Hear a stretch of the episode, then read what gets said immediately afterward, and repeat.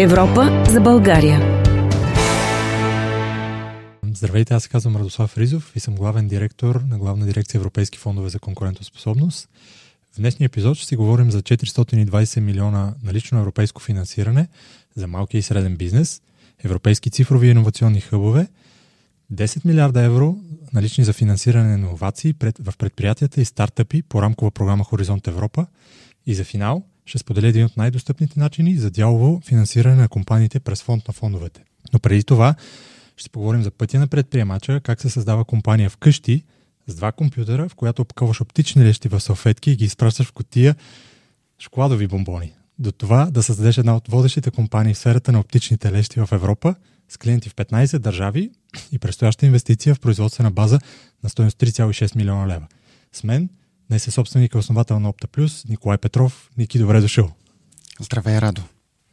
Искам да преминем през пътя на предприемача и затова ще ми е много полезно да ми разкажеш за себе си, какво си завършил, кога и къде. Израсъл ли си в семейство на предприемачи или по-скоро ти си първия? Нямам предприемачи в семейството. Родителите ми са държавни служители.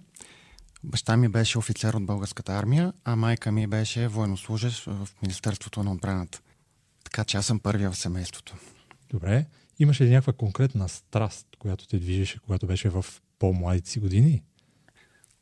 Страст не, но а, винаги съм искал да а, имам образованието и професията, която всъщност а, сега имам удоволствието да, да, да работя. Какво си завършил? Завършил съм немската гимназия в София и след това а, международни икономически отношения в Университета за национално и световно стопанство. Сподели, че си първия предприемач. Къде беше първото ти работно място? Първото ми работно място а, беше като хамалин в а, а, студентските години. През ваканцията съм работил в Германия. А, в а, края на, на следването си, а, заедно с брат ми и с други партньори, а, разработихме една писта за картинг. Окей, okay, вау, wow. Писта за картинг? Да, тогава през две хилядната година регистрирах първата си фирма, която се казваше едноличен търговец Ник две хиляди Николай Петров. И първата ѝ дейност беше писта за картинг. Колко време работихте в пистата за картинг? Около три години. Бяхме наели едно място в София, където бяхме а, разположили пистата. Трябваше да затворим някъде около две хиляди и трета - две хиляди и четвърта година, тъй като тогава течеше приватизация и нашето място беше продадено. Ние не, не успяхме да участваме в приватизацията. И се оказахте без писта за картинг? Да, се оказах без работа и с желание да работя а, по специалността, която съм завършил. Може ли да ни разкажеш как се роди тогава идеята за Opta Plus? Идеята за Opta Plus не беше моя. Един от колегите ми от университета беше започнал работа в една в фабрика за оптични компоненти в София, в търговския отдел. И идеята беше негова. Той се каже Данаил. Някъде около две хиляди и трета година дойде и каза: знаеш ли, ти имаш фирма, освен това на мен ми трябва партньор, за да пробваме дали тази идея ще проработи. Идеята беше да а, продаваме детайлите, произведени от а, българските производители на оптика, които, са, ко, а, които се намират в София и в Панагюрище, и да търсиме клиенти в а, Западна Европа. Всъщност ти беше споделил, че към онзи момент се, има два големи производителя на оптични елементи и те сякаш не се развиват много добре. Пазар губят пазарен дял. Преди осемдесет и девета година а, производителите са били Оптомеханичния завод в София и Оптико-Електрон в Панагюрище. След промените те се раздробяват на по-малки фирми и към две хиляди и трета - две хиляди и четвърта година в София имаше може би седем-осем фирми, в Панагюрище десетина. Аз направих срещи с а, повечето от тях. Добре, и първоначалната инвестиция е в размер на... Къде стартирахте това свое бизнес начинание? Ние го стартирахме от вкъщи и бяхме двама човека с два компютъра. Най- най-голямата инвестиция беше а, принтер? Ако... Да, с а, печалбата от първите си м, поръчки а, си купих принтер.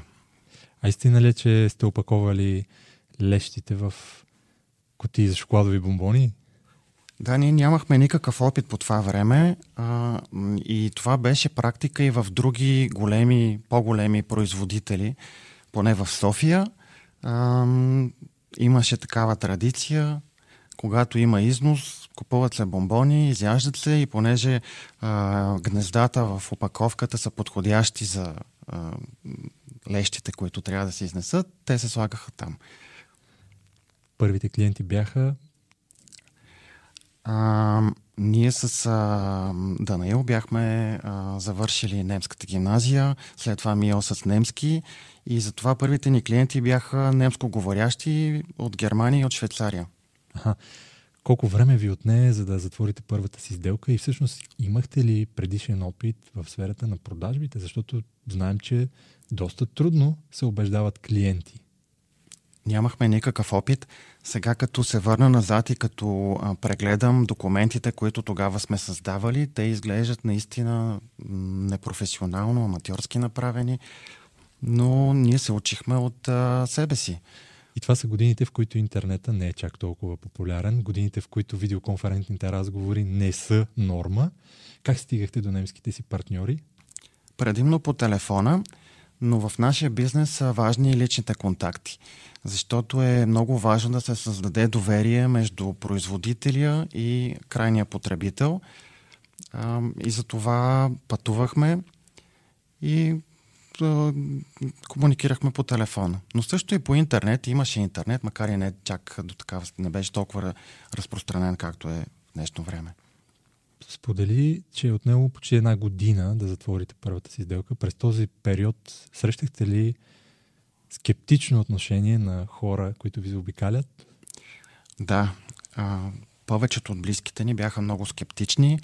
А, обясняваха ни как и защо това няма как да проработи. Но ние не се отказахме и лека по лека. В първите години а, доста бавно се развиваше бизнеса. Но успяхме да, в крайна сметка, аз лично никога не съм мислил да се откажа.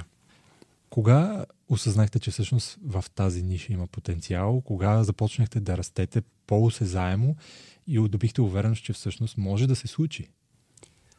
А, особено след две хиляди и петнадесета година, когато а, за нас беше, а, когато направихме голяма реорганизация, тогава всъщност решихме с а, бившия ми съдружник Даниил да, се, да разделим бизнеса.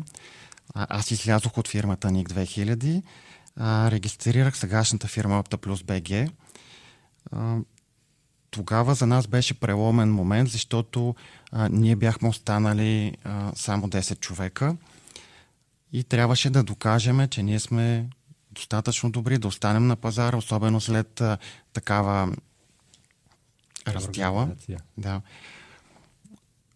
И само три години по-късно а, ние вече бяхме двадесет човека, а, имахме два пъти повече а, площи за производство и можехме да мислиме за тази инвестиция, която в момента сме планирали в Божурище. От две хиляди и петнадесета година сте започнали активно да се развивате. Може ли да споделиш пречки, които сте срещнали, трудностите на растежа, това да структурираш процесите, да намериш хората? Колко важно е според теб да подбираш правилно екипа? Това е ключовото, защото а, хората са най-важното нещо за успеха на една фирма. А, не мога да дам конкретни съвети как точно да се подберат правилните хора. Ако говорим за късмет, това е до голяма степен подбора на хора. Там, а, въпреки че полагаме много големи усилия, не винаги успяваме да се сработиме с нови хора. А и не винаги работата е много специфична, не винаги те успяват да, а, да разберат естеството на бизнеса и да се включат успешно в екипа. А всъщност можем ли да кажем, че за теб хората са най-големия актив? Да, сто процента. Със сигурност. Да. Сподели, че в началото сте стартирали с собствени ресурси, с свой капитал. В някакъв момент на растежа се появява необходимост от допълнителен финансов ресурс. Възползвате се и от европейско финансиране. Да, ние следим европейските програми от самото начало.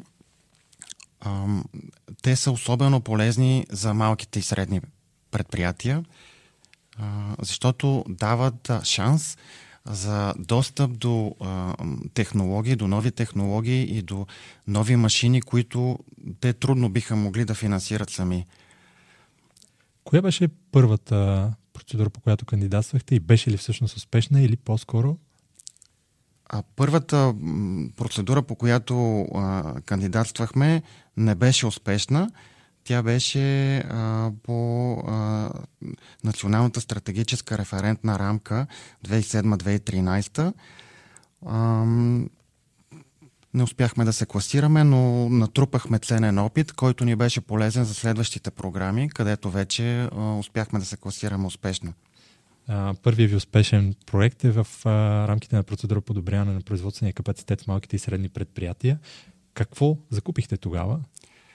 Тогава закупихме а, две високотехнологични машини. Едната е фреза, другата центрираща машина. Те попълниха много добре нашата производствена линия, защото ние вече имахме полирна машина от същия тип, закупена със собствени средства. Така а, можехме да, да извършим целия процес с цифрови машини. И а, това беше наистина много успешен проект за нас, много полезен. Към настоящия момент знам, че изпълнявате проект по технологична модернизация. Да, това е следващия проект, който, с който успяхме да се класираме.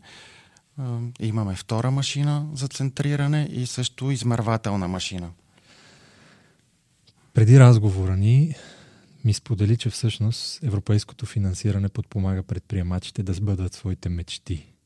И понеже сякаш в обществото битувам някакво такова, според мен, грешно схващане, че има определени компании, които винаги получават средства и че те не винаги се разпределят целево.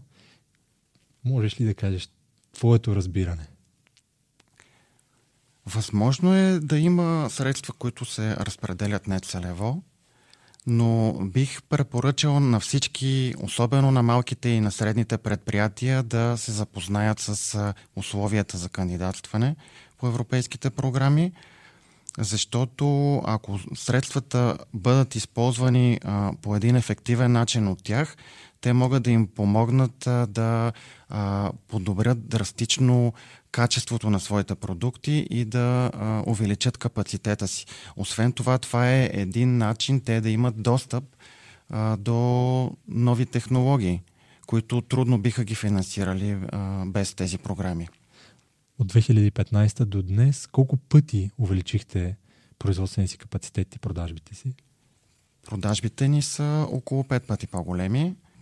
Това се дължи на натрупването на опит, на а, това, че ние сме в състояние да предложиме и благодарение на тези нови машини, които а, придобихме благодарение на програмите, ние сме в състояние да предложиме а, детайли с а, по-високи спецификации, които естествено са с по-висока добавена стойност.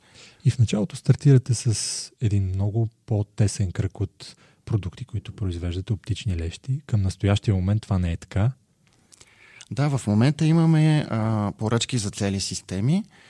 А, оптичните компоненти а, се вграждат а, обикновено в а, а, обективи, окуляри или други системи, а, които изискват и а, производство на специфични механични метални компоненти.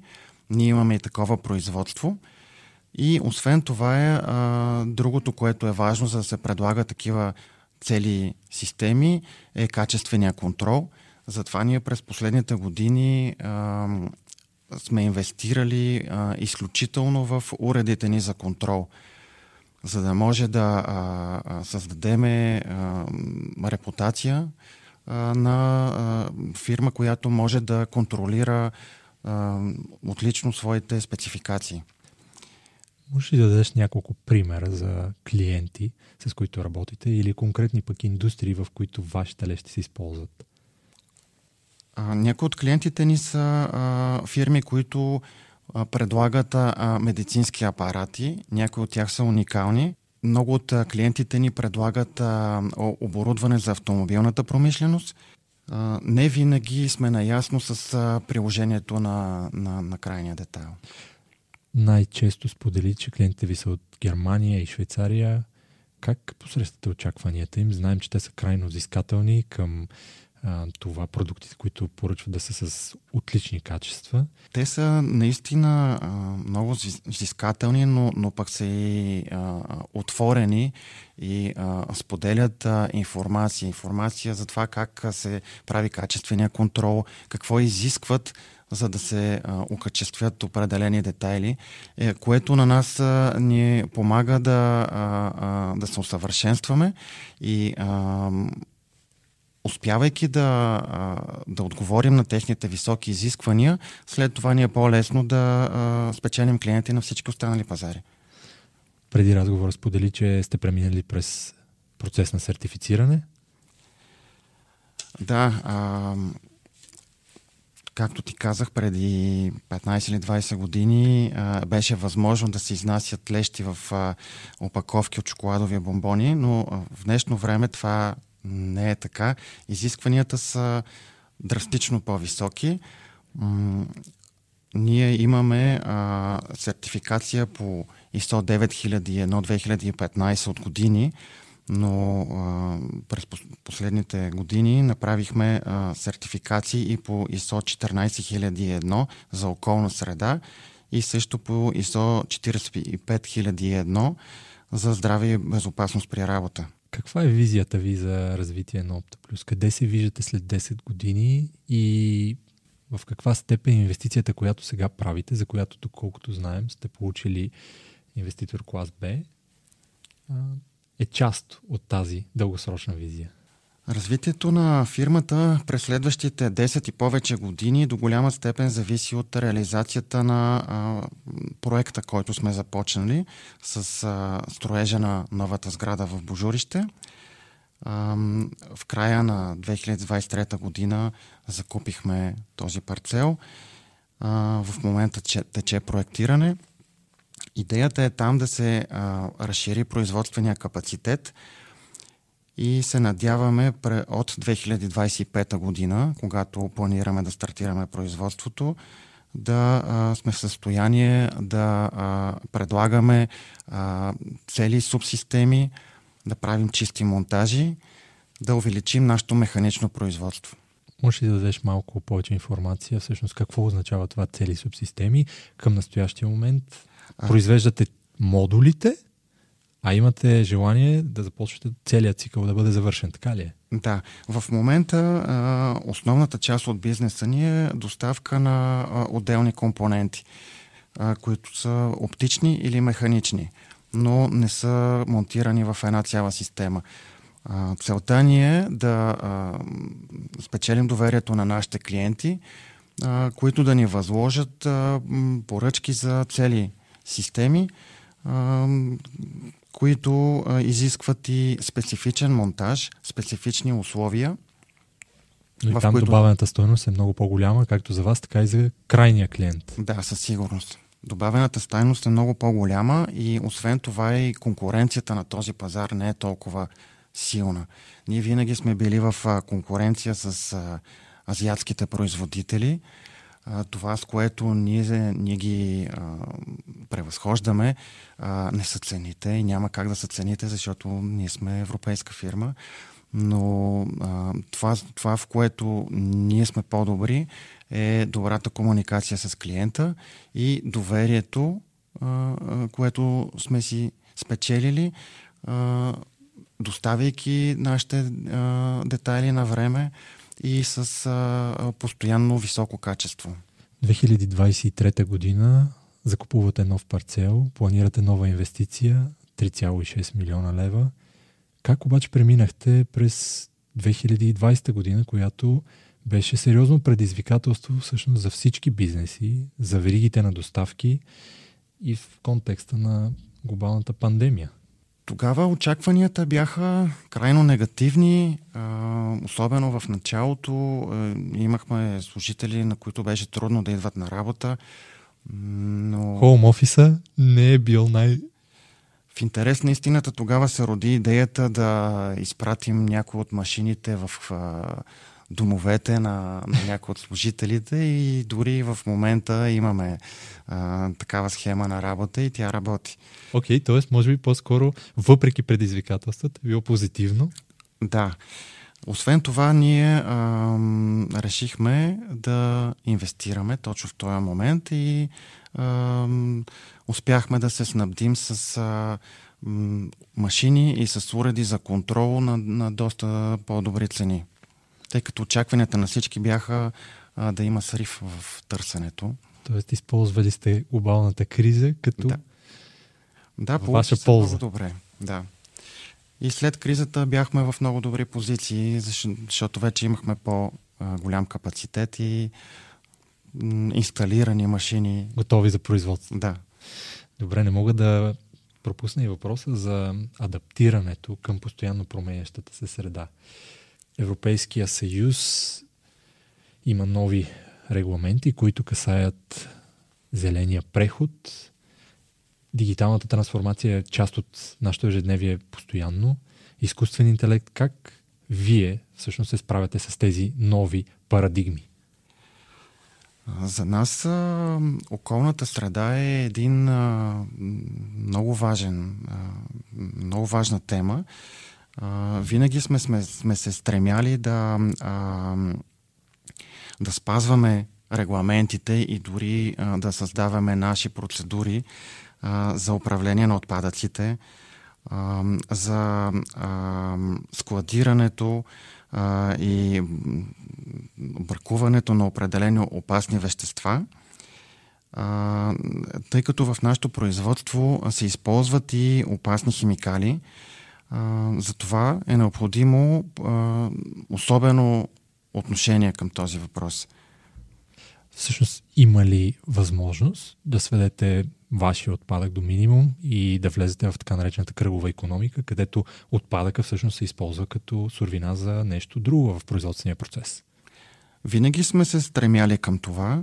Надявам се, че ще бъде възможно. Друго, друго а, което сме планирали в новата сграда е а, да инсталираме соларна инсталация, така че голяма част от електричеството да бъде от слънцето. Зелена енергия. Зелена енергия, да. Не мога да пропусна и въпроса, какъв процент от успеха дължиш на късмет и какъв на усърдна работа? Късмета е нещо, което а, по никакъв начин не може да а, гарантира дългосрочния успех. А, ние ежедневно, аз и, и, и екипа ни, а, сме принудени да взимаме десетки решения. Ако тези решения не са правилни, а, успеха няма как да дойде. За мен винаги са били важни резултатите. А, късмета може да ти помогне в една или в друга ситуация, но не е фактор за един дългосрочен успех. Като предприемач, който вече е успешен, какъв съвет би дал на колебаещите се в момента от перспективата на времето и от перспективата на рисковете, които си поемал?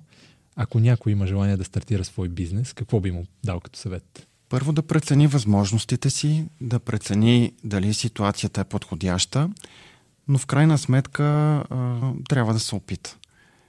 Има редица предприемачи, които а, са стартирали по няколко бизнеса преди да успеят. В моя случай не е така. Ние сме успяли от първия път, но това не, ако не бяхме успели, щяхме да, да започнем от начало. Нещо друго, може би. Да. Или онзи аха момент, в който всъщност осъзнахте, че картинг пистата може би няма да е вашето бъдеще. Да, картинг пистата така или иначе не е, не е била това, което съм искал да се занимавам, защото от това не беше външна търговия. Да. Откакто се помня, аз съм искал да работя точно това, което, което работя в момента. Ники, много ти благодаря за разговора. За мен беше огромно удоволствие. ще направим кратка пауза, след което аз ще представя какви са възможностите за финансиране по текущите процедури в рамките на Министерството на иновациите и растежа. Европа за България. Здравейте отново. Аз казвам Радослав Ризов и както споделих в началото на разговора ни, ще споделя наличното европейско финансиране в рамките на програма конкурентоспособност и иновации в предприятията и други възможности, които са на дневен ред пред малките и средни предприятия в България. Програмата конкурентоспособност и иновации в предприятията е с бюджет от почти едно цяло и две милиарда евро, като всички инвестиции, които се правят през нея, са пречупени през иновационната стратегия за интелигентна специализация, която е с хоризонт двайсет и първа двайсет и седма година. Това е важно да се знае от всички предприятия, тъй като в рамките на тази стратегия са дефинирани пет тематични области, в които България разполага с конкурентно предимство. Информатика и ИКТ, мехатроника и микроелектроника, индустрии за здравословен живот, биоекономика и биотехнологии, нови технологии в креативните и рекреативните индустрии, чисти технологии, кръгова и нисковъглеродна икономика. Първата процедура, която е с крайен срок днес, но тя беше отворена четири месеца, се казва внедряване на иновации в предприятията. Нейната цел е да предостави фокусирана подкрепа на българските предприятия за внедряване на продуктови иновации или иновации в бизнес процесите. Общия размер на процедурата беше почти триста милиона лева, като средствата бяха балансирано разпределени между Югозападен и всички останали региони на планиране.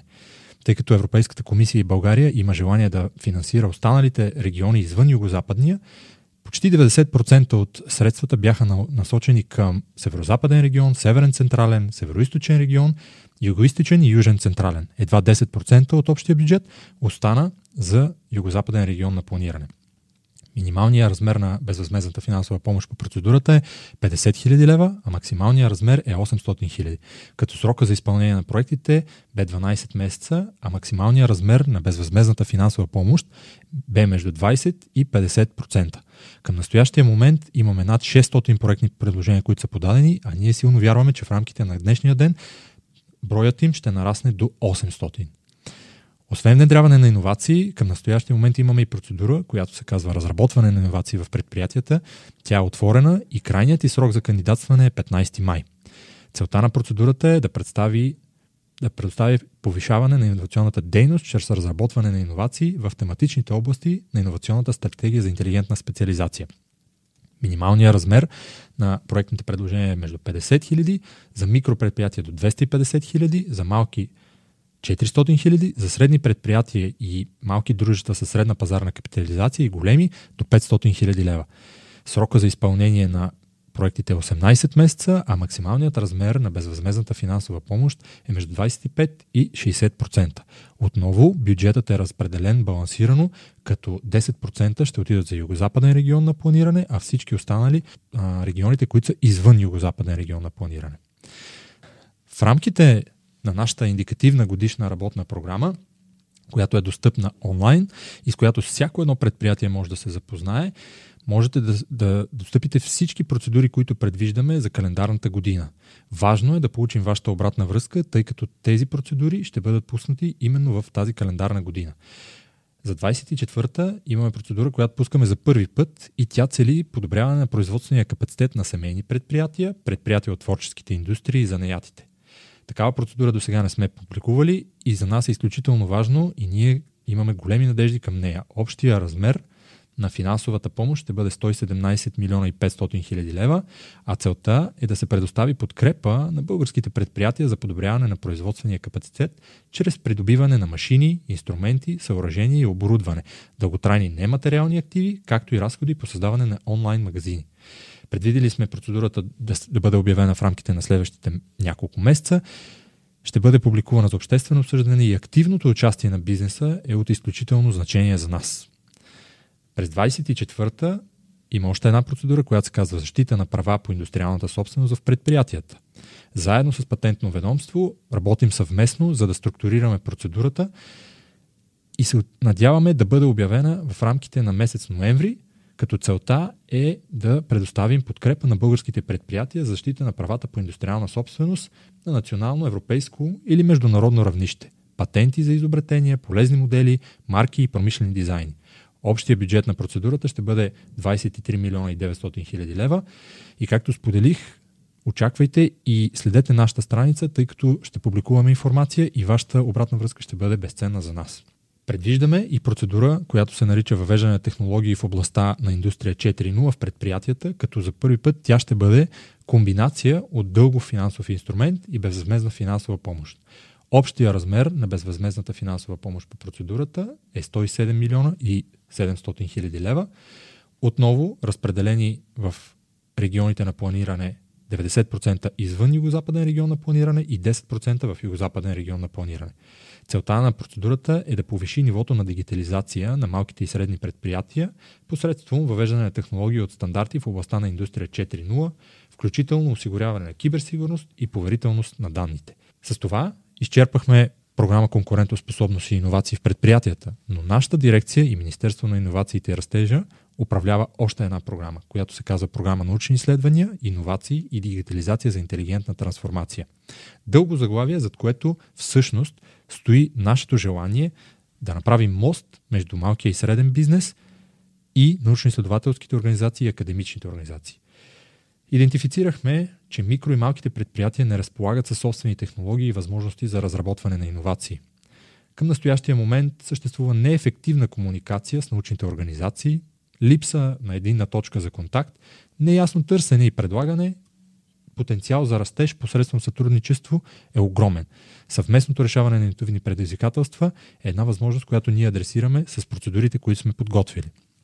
В рамките на програмата предвиждаме иновативна ваучерна схема за малки и средни предприятия, която ще бъде в размер от двадесет и пет милиона лева. Целта на процедурата е да предостави ваучери на малките и средни предприятия, срещу които те да получават услуги от научно-изследователски и академични организации.